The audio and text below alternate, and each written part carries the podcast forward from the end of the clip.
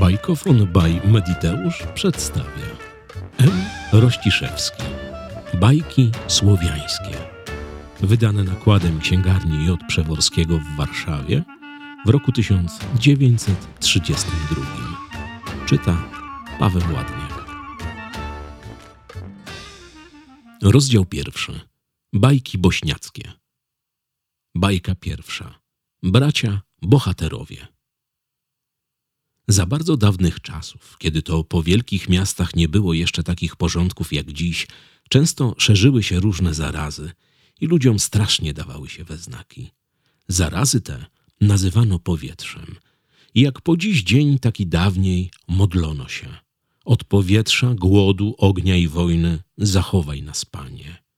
Otóż przyszedł raz taki mur, taka bladolica choroba i do szczętu spustoszyła Mostar, stolicę Bośni i Hercegowiny dwóch krajów słowiańskich na Półwyspie Bałkańskim.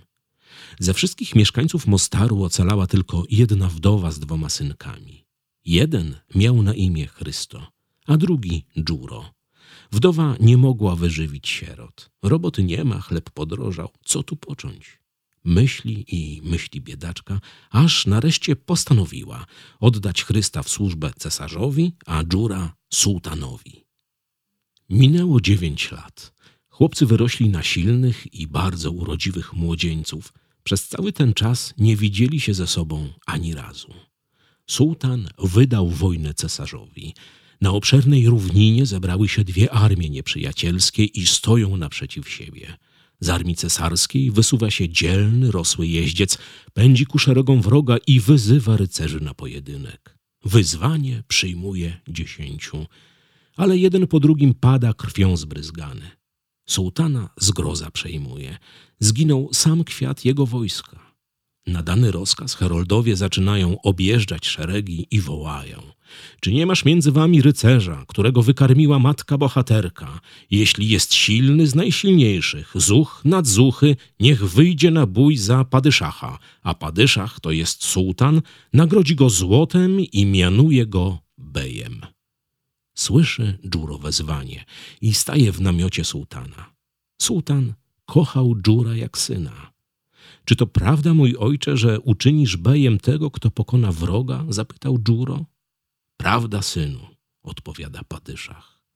Dżuro siada na swojego czarnego jak węgiel konia, podjeżdża do wojska nieprzyjaciół i wyzywa rycerza na pojedynek. Rycerz wyjeżdża, Krzyżują się oszczepy i pęknięte spadają na ziemię.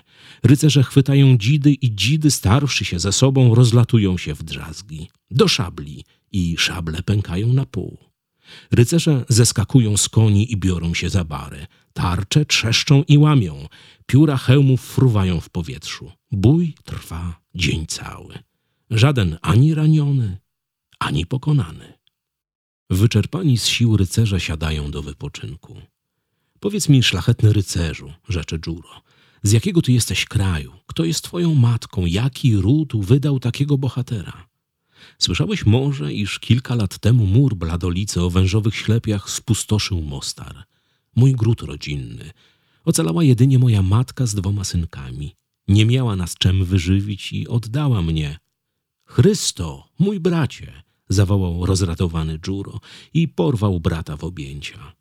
Wojsko z obu stron patrzy i dziwi się. Wrogowie, którzy walczyli tak zawzięcie, ściskają się nagle.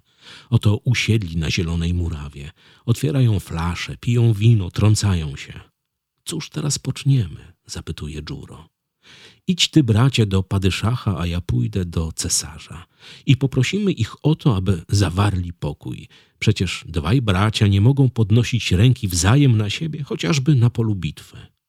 Idzie Dżuro do sułtana, Chrysto do cesarza, a zabiegi ich zostają uwieńczone skutkiem pomyślnym. Monarchowie zawarli pokój. Czymże wynagrodzimy braci bohaterów? zapytuje sułtan, wyciągając dłoń do zgody do byłego wroga. Ty nagródź swojego, jak uważasz. Ja mianuję swojego generałem, odparł cesarz. Nie, nie należy rozdzielać braci. Ja dam im ziemię, a ty daj im pieniędzy. I tak się stało. Chrysto i Dżuro otrzymali cały powiat na własność dziedziczną. Udali się po matkę i zaczęli sobie żyć jak u Pana Boga za piecem. Od nich to bierze początek ród, który po dziś dzień zażywa szacunku w całej Bośni.